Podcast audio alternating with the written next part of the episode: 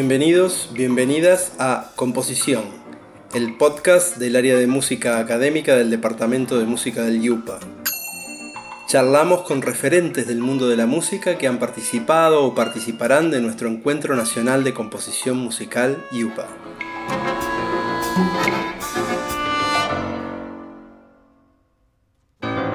En este episodio hablamos con Pablo Dilicia.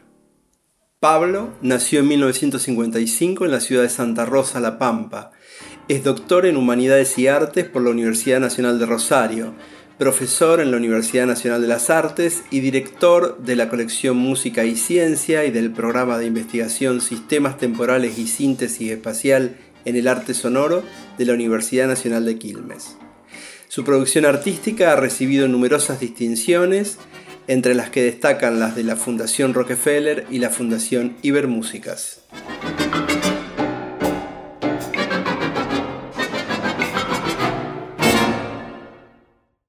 Hola Pablo, hablemos primero de tu historia personal.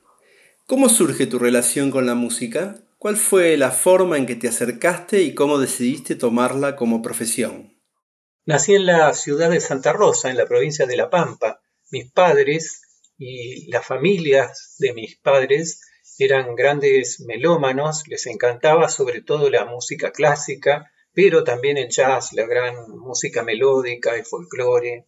Nos hicieron estudiar muchas cosas relacionadas con el arte, aprendimos pintura y también música. En la música me inicié estudiando guitarra y después estudié piano y además, antes de terminar el secundario, también estudié armonía y contrapunto con un maestro ahí en Santa Rosa. La música, tanto en el aspecto de la interpretación como en el de la creación, siempre fue de mi más profundo interés desde que comencé a estudiarla y nunca me pensé, mientras estaba en el secundario, em, estudiando otra cosa cuando terminara.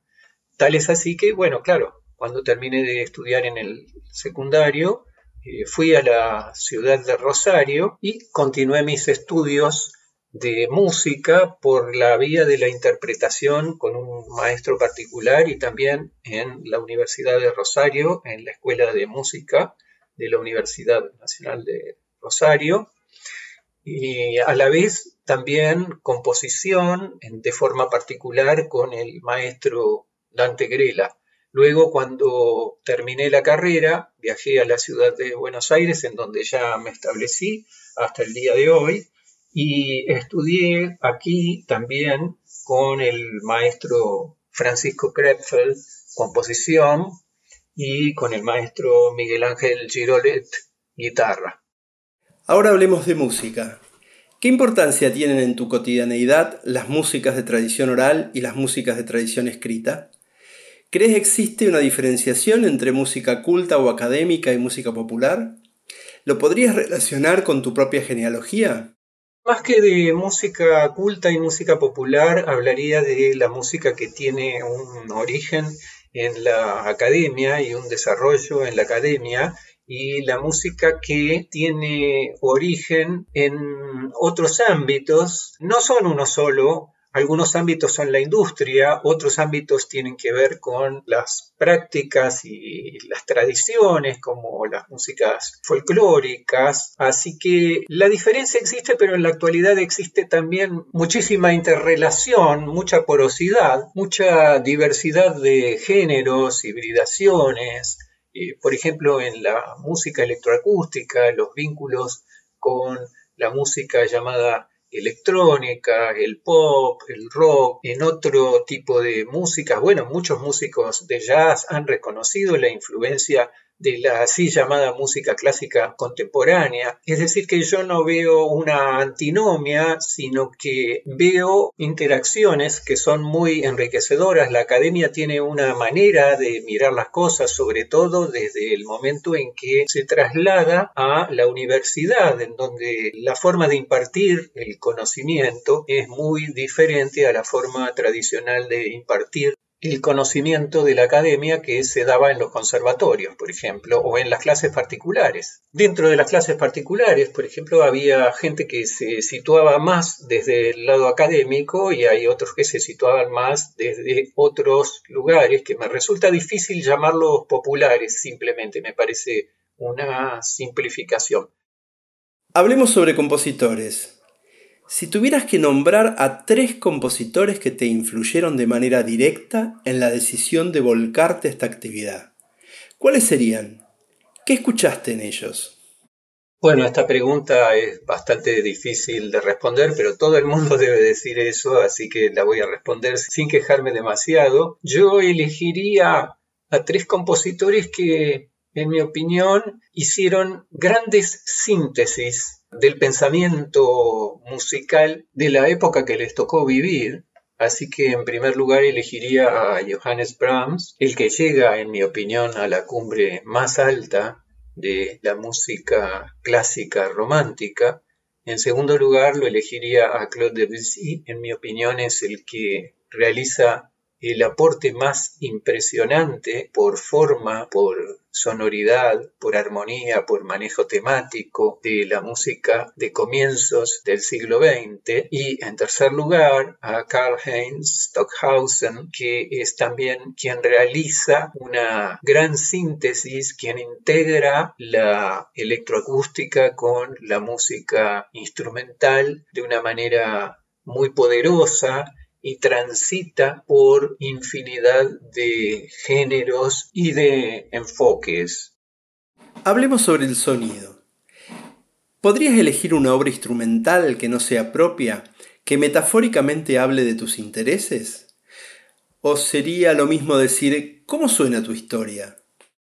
Bueno, aquí curiosamente tampoco la elección es fácil, pero voy a elegir una pieza que no pertenece a ninguno de los tres compositores que mencioné antes. Es una obra que son las cinco piezas opus 10 para pequeña orquesta del compositor austríaco Anton Webern y también la elijo porque representa muchas de las problemáticas de la composición, de la creación, y las representa de una manera con una gran plasticidad y musicalidad y a la vez con austeridad, con una austeridad que a mí me gusta explorar, presenta estas problemáticas, como yo decía, la de la organización de la altura, la dialéctica entre la altura y el timbre a través de una orquestación eh, brillante y además esa especie de pendulación entre el manejo temático y eh, lo que se dio en llamar atematismo, tratar de evitar más bien el desarrollo motívico. Weber maneja de una manera muy especial la tensión de estas problemáticas en la pieza y esta forma en que la maneja considero que está relacionada con el pensamiento que a mí me interesa. Para mí, si no hay manejo de la atención, el interés desaparece. Por último, hablemos sobre el rol del compositor fuera del aula. Te propongo un ejercicio de asociación libre.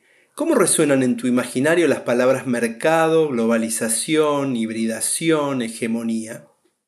Bueno, palabra por palabra, mercado. Yo considero que hay una tensión siempre. Como compositor nunca tuve la angustia de tener que vivir de lo que yo compongo y hay quien ve esto como una posición eh, de cierta comodidad.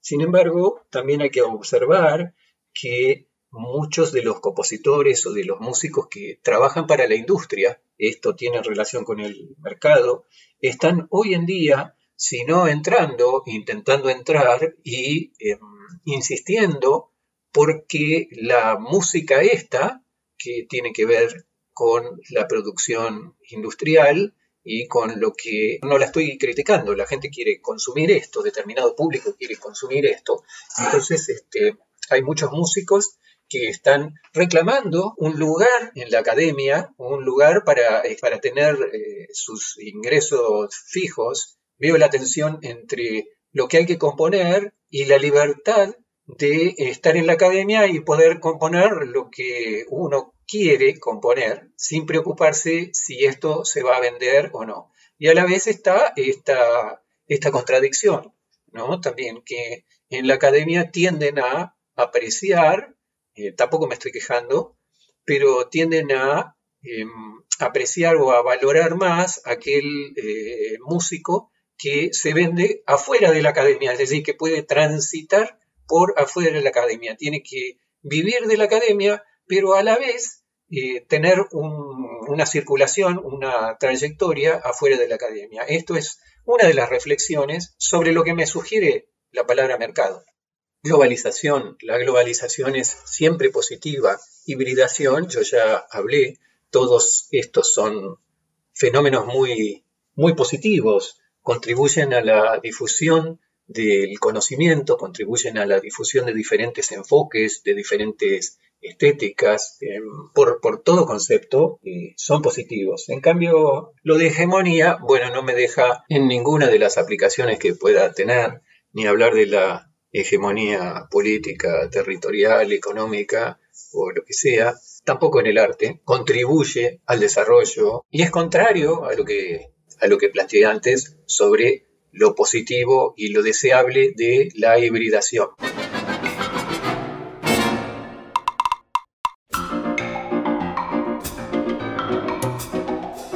Muchísimas gracias Pablo. Pasó Pablo Dilicia. Podés escuchar el resto de los episodios del podcast del área de música académica del Departamento de Música del YUPA y así conocer un poco más sobre el mundo de la composición. Radio Yupa, Cultura y Patagonia en Sonidos.